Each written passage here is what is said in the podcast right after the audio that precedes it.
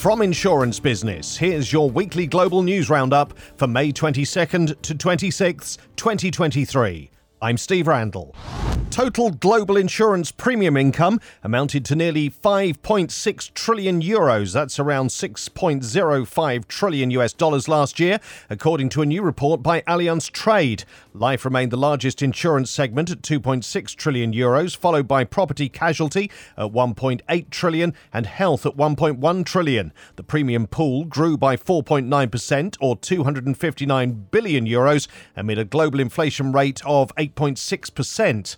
The three segments fared quite differently when it came to growth. While P&C grew at a robust 8.7%, health grew by a more modest 4.9%. The life insurance market grew only 2.4% as households felt the squeeze of inflation on their incomes.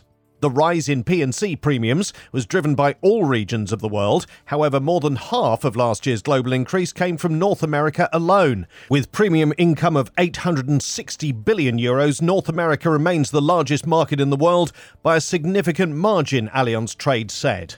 Navigating the inflationary environment will be the industry's biggest economic challenge over the coming years, Allianz Trade reported.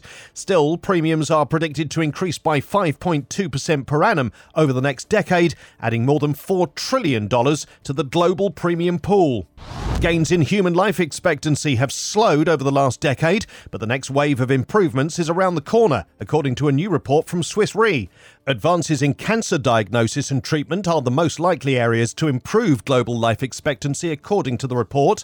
Future improvements in human longevity will need to be supported by addressing health issues more common to the elderly, such as Alzheimer's disease, along with lifestyle factors and access to healthcare, the firm said. Japan and Switzerland have some of the highest life expectancies at birth among advanced economies, with each averaging around 84 years. This is up from the country's life expectancies of around 70 years in 1960 and is primarily due to improved cardiovascular health.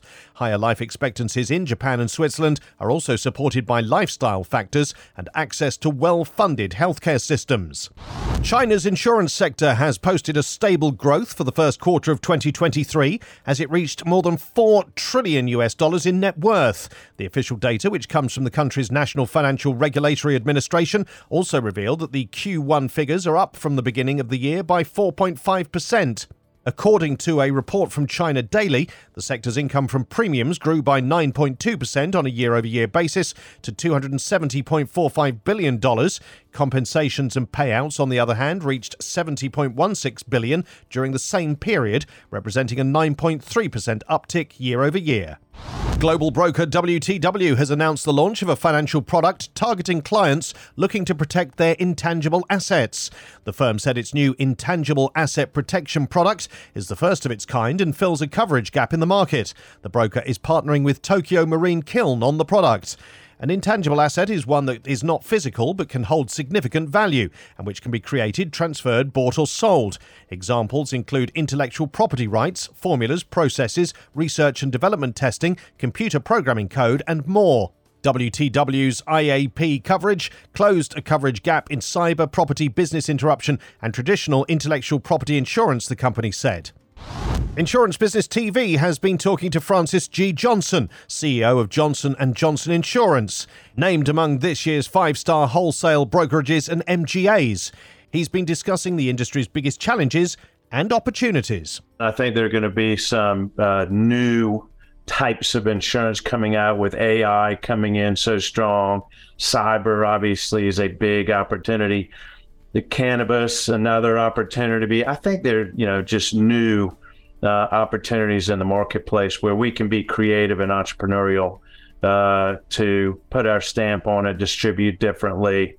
I also think finding capacity. Uh, I think we're going to have to come up with new ways of finding capacity. How do we handle Nat Cat? How do we handle catastrophes? How do we handle climate change in a sense that it's coming about? Uh, so I think that creates for us, you know, new opportunities. I think technology is you know, I, I think insure tech in in my world, I would say the number one thing we can do is is disrupt the chain. So how do we inside of the chain make it easier to do business with us, especially on SME, small micro business?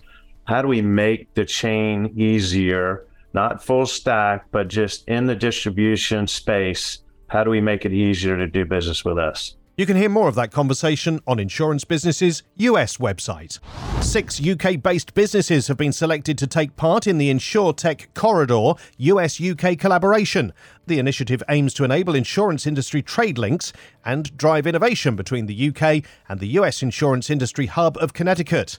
Since its launch last year, InsurTech Corridor has allowed more than a dozen UK insurtechs to prepare for entry into the US market, test their proofs of concept and products, and make connections in the US insurance network. Last month, the program opened to US insurtechs wishing to investigate the UK insurance sector. New research commissioned by specialist insurer Ecclesiastical revealed that 22% of crimes experienced by high net worth clients during the past year happened at their second or holiday home.